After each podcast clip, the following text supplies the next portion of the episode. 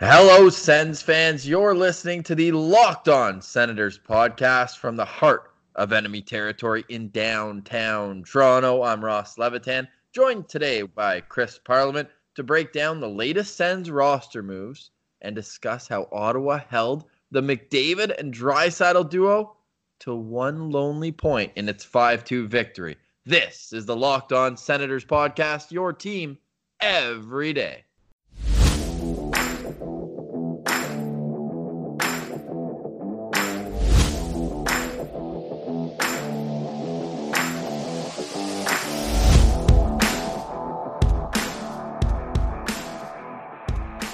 Today is December 5th, and someone from the Senators organization must have listened to yesterday's episode. My money on the listener from the organization is a fella by the name of Pierre from Orleans. I think he was listening to us because there were some moves being made, and we called it yesterday. We think it's the right thing. Let's just go over it again. Marcus Hogberg and Erik Brannstrom back down to Belleville back down to Bell Vegas. That team is a certified wagon in the AHL right now.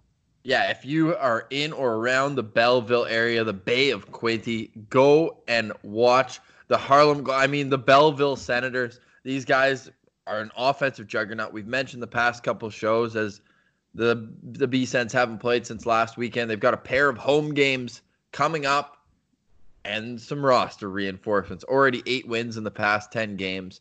Um, but yeah, they just got even stronger. And let's let's Hogberg was an injury call up, but Brannstrom started the year in Ottawa, just the two assists in 23 games. He was a healthy scratch last night in Edmonton. We're going to get into that game in a little while, but to focus on Brannstrom, what does he need to work on the most here as he goes down to Belleville? I think it's just decision making with the puck. I think he's just got to go back to keeping it simple because once you get simple plays, you start to get a little more confidence going, and he's going to have a little more time and space in the AHL. That's no questions asked. He's going to. But once you get back to the simple plays, you start to build some confidence. You get playing a system, and it starts to work out for you. And then once you make those simple plays, you start to realize, hey, this is where I can jump in. This is where the game will allow me to use my offensive talents a little bit. But I think the biggest thing for him once he goes down there he's going to learn how to play that up pace game because he's not going to be on his heels. He's going to be looking to jump into the play like we know he can, like he has in the AHL in the past. Yeah, definitely. And to get into, he played 50 games in the American League last year. He had 28 points before being traded over to the Senators organization. And his time in Belleville last year, he's still getting accustomed and he was kind of up and down. Ottawa brought him up for a game twice, played two NHL games. But when he went over to Belleville, he played nine games, had four points, but he only had points in two out of those nine games. He had the one uh, three assist game, which was quite impressive. I was doing camera for that one, but I, I think it was more just him being accustomed, to new surroundings. This is this was a 19 year old. He's only 20 right now. I think people forget that he was eligible. I did he play in the World Juniors last year?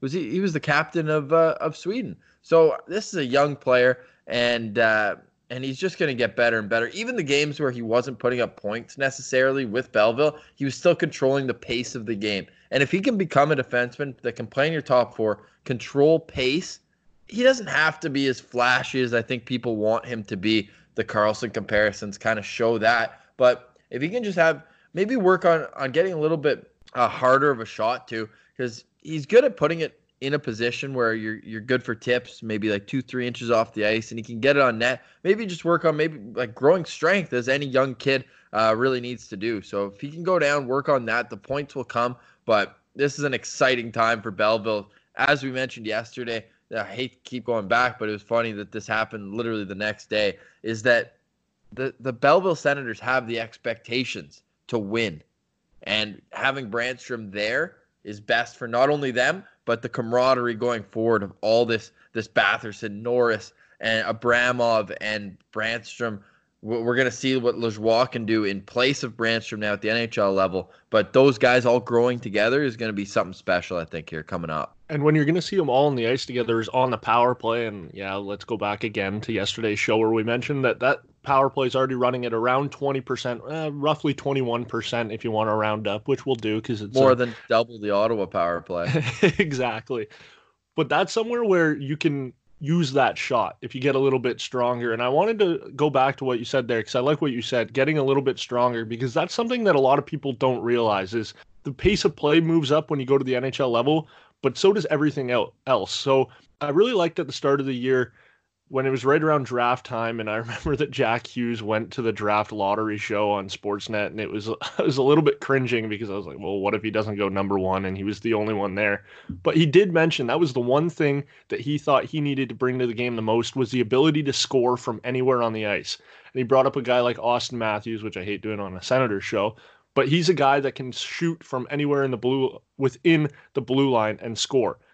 You're not going to see that from young kids right away, and it's going to take some time I think Erik Brannstrom, that's a good point. He needs to work on that just to force the issue a little bit more, make playing against him that much harder, and forcing goaltenders to make saves.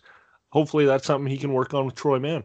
Because he is an aggressive defenseman. I think people forget that because he's he's slight in size at just 5'10, 180 pounds, but he's not not afraid to go in the corners and mix it up. And he's got a little bit of a mean streak to him as well. Like you see him a little, you know, get fired up. So I love that. And you look at his NHL numbers, he's only had the 12 PIMs in 23 games. I know that's not everything, but a lot of them are like, I think he's got a couple delaying games, a couple stick infractions where he's really just chasing the play.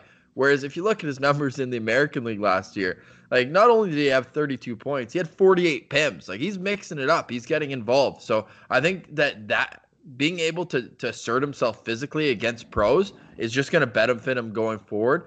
I don't think that this is going to be for the whole year. What do you think? You think he's going to be back up? And if so, how long, how many games think he'll spend down in Belleville?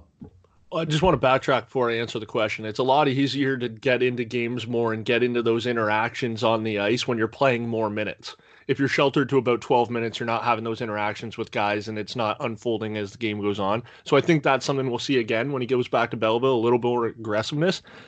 I agree with you. He's not going to be down there for the whole year, which again completely depends on when Christian Wolanin comes back because when he comes back into the lineup, that adds another NHL caliber defenseman. I think it's pretty safe to say when he comes back into the lineup. So that's just going to add even more into the mix. A guy like Cody Goloubef, who knows what's going on with him right now. Um, seeing a guy like Max Lajoie again, still at the NHL level. So who knows what that Belleville blue line will look like because it's hard to say what that Ottawa blue line will look like. And again, once you get into trade deadline time when the Ottawa Senators are obviously going to be sellers, it looks like. Uh, who knows what's going to happen with the blue line because it's guys like that teams would be interested in that have the long term deals in Ottawa. So again, it's going to be tough, but uh, yeah, I wouldn't suspect that this is a full year thing. But who knows if Belleville gets going and like you said, the expectation is to win. This could be an all year thing, and he could be leading that blue line into a postseason run.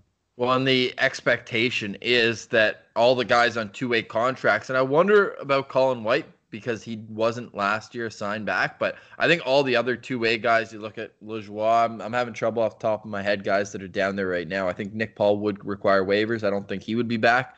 Um, but you know they'd load up once the NHL season ends, go back down like Wolanin did last year, um, too. So there's lots to get into on the front of the fact that maybe trade deadline is what the Sens are focused on and, and, showcasing the guys who are on their roster. We'll give stick taps as well to Marcus Hogberg, who looked good in his two periods of play against Vancouver. He's also back down now, focusing on the big boys, the Ottawa Senators.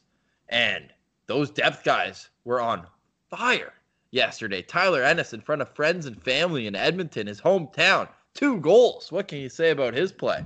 He goes to the net and it's because he's such a small stature guy you don't expect him to but he's got that fleet of foot where he's going to beat the bigger defenseman to the net. So he gets that first off opportunity. And yeah he's he's a player that's impressed me this year because of his ability with limited time and limited space. He's so shifty and agile with the puck that he gets himself into good scoring chances. And i love a good skate to stick play if you can be coming in with speed, riding your outside edges while leaning towards the net and get that pass, a rolling puck off the stick, and then bury it off the skates, pretty nice little play from Ennis there. And again, in front of friends and family, pretty impressive stuff.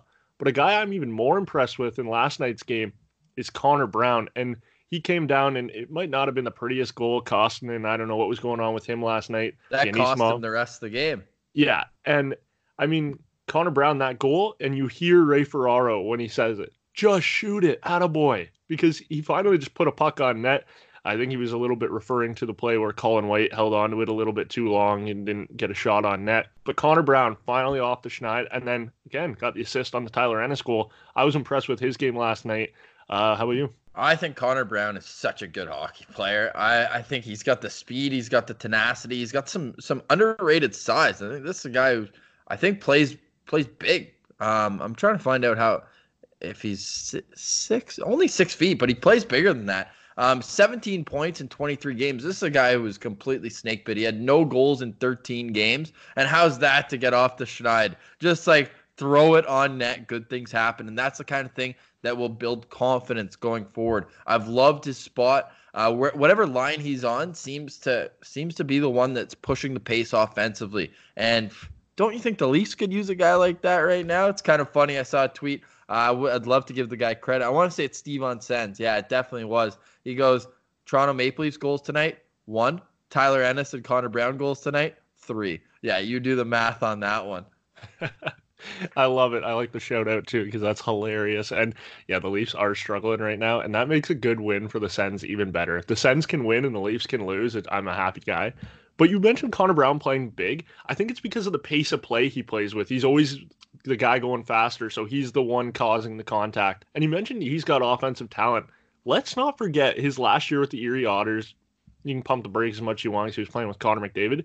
He had 128 points in 68 games at the OHL level. Obviously, this guy knows how to play with the puck. I mean, you can say again, playing with Connor McDavid, but still, this guy put up points. He understands the game. And I like his ability through the neutral zone. It always seems like the puck's going forward. He's not a guy trying to make six moves in the neutral zone. It's one move, then beat him with speed. I like his A to B style of play, and I think it works out for him in the long a lot of plays.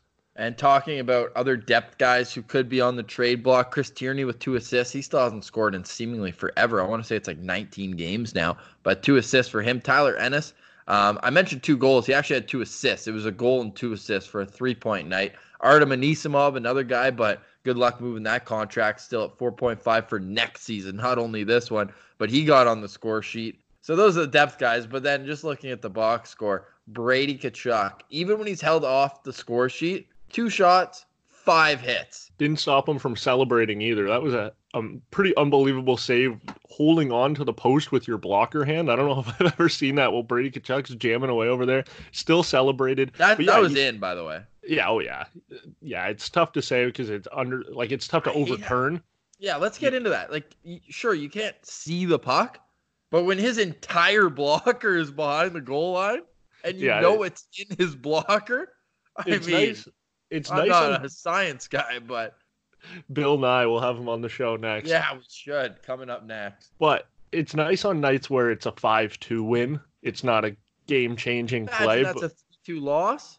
Yeah, exactly. It's it all relevant once you look at the box score, but Brady, that's another great play. You mentioned he held off the score sheet, but he's in every single game, and that's what's so important for a guy like him. The five hits, but he's got those plays where he's going to be the Johnny on the spot out front. You know what you're going to get out of him every time he laces him up. I've never seen a down game from Brady. Obviously, he's not going to put up points every single night, but last night could have been one of those nights again if the call went the other way, which obviously we believe it should have he was on the score sheet, and that's just another game where he's rolling. So it, he just brings so much to the game, and I love that he just continues to go to the front of the net. Doesn't matter.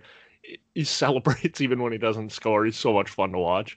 Definitely. Those five hits brought him to 106 on the season, good for fifth in the National Hockey League, behind only Ryan Reaves, Mark Borowiecki, Brandon Tanev, and Tom Wilson. Some tough customers up there, and Brady, by far the youngest of those men. Uh, I want to talk about Anthony Duclair too, because he's a ton of fun to watch. Electric hands, and he was opportunistic on his goal. Absolutely. And you fan on a shot like that, you're kind of thinking, oh no, but he's a pro and he keeps his feet moving. So he plays a lot of where he's kind of going behind the net. He goes with so much speed to the net that he's going to create more and stay in the cycle game coming out on the other side of the net. And last night, I mean, I don't know, you fan on a shot, I guess good things happen. You work for your own breaks. He busts into the zone and absolutely fans on a shot. It somehow ends up on his stick, but good wherewithal to not pull that behind him. He realized that he had the goaltender on the far post and just threw it on net uh, good things happen, obviously. Ross, before we go any further, though, big time news and big time stick taps. that's game number 100 for Brady Tkachuk last night at the NHL level. A hundred games, man, doesn't time fly? And there was a great graphic on the Sportsnet broadcast last night. Through these hundred games, Brady Tkachuk, 31 goals, 60 points, minus 14. You compare that to his dad, Keith Tkachuk, 31 goals, 59 points, minus 13. So, so cool to see how he's following in his dad's footsteps. And if he can continue that trajectory, that is going to be a Hall of Fame level career. Absolutely, and let's not forget 96 penalty minutes and 100 games played, which is right it up looked like with... he was trying to get to 100 last night. The way he was buzzing around the ice. And hey, let's talk about that for a second because yesterday on the show I put a warning out. So if Pierre was listening yesterday's show, he didn't tell the boys stay out of the box. The yeah. Sens took seven penalties last night, and again held that unbelievable power play unit to just one goal. So yeah, pretty impressive that the penalty left bomb. Yeah. So uh, and lots of traffic out front there too. Uh, Boro was kind of like, "Hey man, I can't clear all of this out front afterwards," but uh, he's done enough in his stay out west. Well, Artem Anisimov got the Sens power play goal. So when you at least tie the special teams battle against that potent of a power play, definitely top five in the league. Sens by far 31st. That's a win in itself. So I, I think that that's huge. And then holding Draisaitl to only one point, McDavid completely off the score sheet. Like McDavid was a dash two. He had his well, three shots, but McDavid dash two, Draisaitl dash two. That's how you win hockey games. And you look at their time on ice. McDavid played over 24 minutes. Like they are just riding their horses. And when you have that offensive talent at the top of your lineup, you have to. McDavid or Draisaitl rather just a hair under 24 minutes as well well, 14 minutes on the power play, it's pretty easy to stand in the one spot out there and just kind of play bumper and dish the puck around. But yeah, I agree. McDavid, McDavid played eight and a half minutes on the power play and Draisaitl 650 on the power play. Yeah, so that's where your numbers get to skyrocket a little bit. But I mean, Connor McDavid stayed off the score sheet, but doesn't stay out of the highlight reels. Took on all five guys and gets a shot on net. He's so good. You see after the play, like Thomas Chabot can skate with the best of them, and even he was kind of like, "What just hit us?" Like, holy, just flying through the zone, inside, outside. Thomas Chabot and gets a puck on net. Pretty unbelievable. I mean, we talked about it yesterday. It's must-watch TV whenever 97's on the ice, and even if he's not, like, even if he's held off the score sheet, it's still so impressive. Yeah, so we're talking about big minutes there by the Oilers players. A couple Senators didn't get any minutes. And uh, some of that was because Nick Paul was injured. We don't know the extent of that. We'll get an update at some point today. I'm sure DJ Smith will talk. It could actually be an off day as they're traveling from um, from Edmonton to Philadelphia. So well, I'm sure we'll find out here sooner than later what the status of Nick Paul is. Logan Brown, even with Nick Paul only playing a minute and three seconds, Logan Brown played five minutes and 28 seconds. You mentioned power play time. A minute and 21 of that was on the power play. That leaves four minutes of even strength time. It, are we going to have to talk about how Logan Brown needs to go back down, or does he just need an opportunity here to really get his feet back under him after missing some time? Uh, a healthy scratch, and earlier on with an injury. I don't know if it's DJ trying to shelter him on the road, but when you're up three goals in the third period, you'd think you'd let the kids run a little bit. And they're, I mean, Edmonton can score in bunches and they can come at you quickly, but you got to try, if you're going to suit a guy up, you got to be able to trust him to play garbage time minutes. And obviously, right now, he didn't give him that opportunity. So maybe if that trend continues, when the Sens get back home, I can see him getting a little more minutes, maybe on home ice, getting back into a little bit more of a routine. But yeah, right now that conversation's right around the corner. If Logan Brown is uh, maybe going back down to Belleville as well, which oh man, could you? He's another. He's lineup? the other name that I was thinking of. Where at the end of the season, if he spends it all in Ottawa, he could go down and help bolster that team uh, coming up. Because, I mean, why not? Um, yeah, Logan Brown played uh, one shift in uh, from when the Sens made it four two he he had the next shift after that goal and then did not play again in the final 10 minutes. So that's that's quite uh, the indication of what DJ Smith is uh, is thinking about his big centerman right there. And you look at JC Beaudin, same situation. He played 557 with no power play, no shorthanded time either. So all the other Sens forward had to pick it up. Like everyone else is up over over 14 minutes. And Anisimov and Ennis the next fewest minutes at 13:42 and 1403. Not to bog this down with all the numbers, but they they relied on a, a three line game yesterday. It seems. And you know what? It was a bit of a head scratcher how Artem Anisimov was going to come back into the lineup and how that was going to affect things. But the way that Duclair and Tkachuk and Brown were rolling, it kind of seemed like that top six was set in stone. And it certainly seems like that's not the case because, as you mentioned, Logan Brown not getting regular minutes anymore, and it it's a little bit confusing to see. Um, it'll be interesting how it goes forward. Again, I mentioned going back home. This road trip kind of showed us a couple different things. He was healthy scratched in one game. It's going to be a little bit different to see uh, what happens moving forward. Um, I didn't expect this though. And especially on the back end, now that we scroll down and see that, like Max Lajoie got in the lineup. He was a plus one, sure, played seven minutes, no special teams time. So you're really, really relying on these other defensemen. And maybe it's the the third game here at West. I'm not sure what DJ uh, Smith's talking, but it's definitely something to keep an eye on going forward because, especially on the back end, you need to be able to rely on all six guys or seven if you're going to 11 and seven like Guy Boucher. Sorry if that's, uh, we might have to make this an explicit podcast now uh, when Sens fans hear the old 11 7. Yeah, it certainly isn't a fan favorite, is it?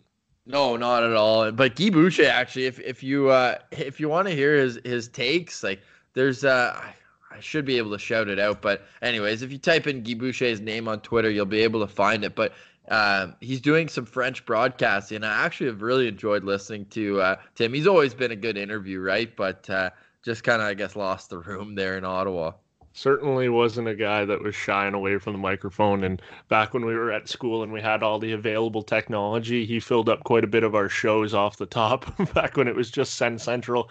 And uh, yeah, he was always a fun guy to listen to. I'm not surprised that he's getting into the broadcasting side of things, but I also wouldn't be surprised if we saw him on another bench, maybe not in a head coaching role, but in an assist role.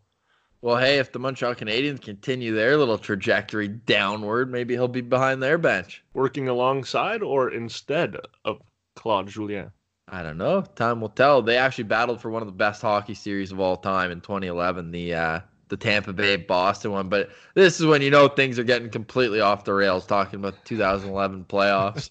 um, so I think that's enough. As the Ottawa Senators ended their five game losing streak, the Belleville Senators are on a five game winning streak. By the time we talk on Saturday, the Belleville Senators will have played their first of two weekend games, hosting the Cleveland Monsters.